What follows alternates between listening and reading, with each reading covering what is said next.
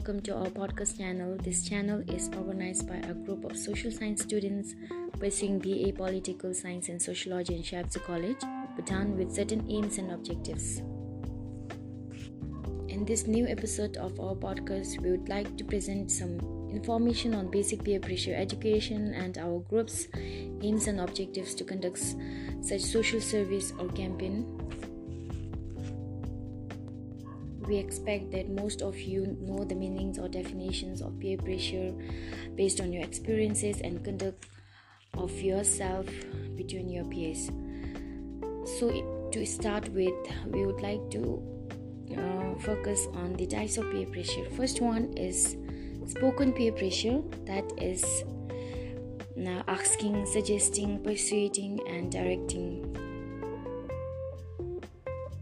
Number two is unspoken peer pressure, which includes exposure to certain actions. For example, your particular action will have some kind of influence on your friends. Number three, it is a direct peer pressure, which is based on behavior. Number four is direct peer pressure, which includes gossiping and rumors, and this is common in groups, and most of us resort to um, spreading rumors that is untrue. Number five is negative peer pressure, which is against their norm, uh, moral codes or values. And number six is positive peer pressure, healthy behaviors, and socially accepted suggestions. To identify the most important types of peer pressure, we would like to put forward negative peer pressure and positive peer pressure as a form of category to identify peer pressure since uh, this uh, this two covers most of the other four peer pressures. Now why peer pressure? Why are we focusing on peer pressure?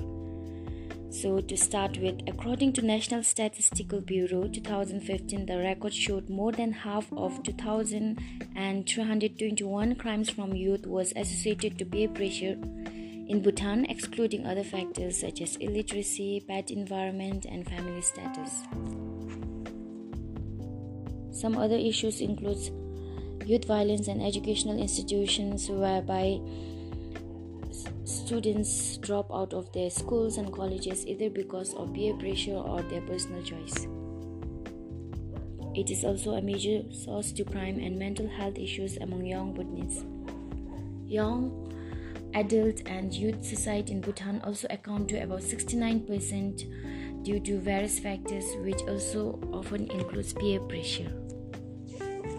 Some of the aims and objectives of our groups in promoting awareness on peer pressure are to determine significant awareness on peer pressure, to promote the difference of self decisions and peer influence, to be prepared with positive thoughts to resist peer pressure by developing tips and techniques and to develop awareness of their own mental health by giving justice to good decisions. And the important secondary objectives could be to be able to identify and differentiate between negative and positive peer pressure and enhancing positive peer pressure, which will also lead to managing peer pressure and peer pressure confidently.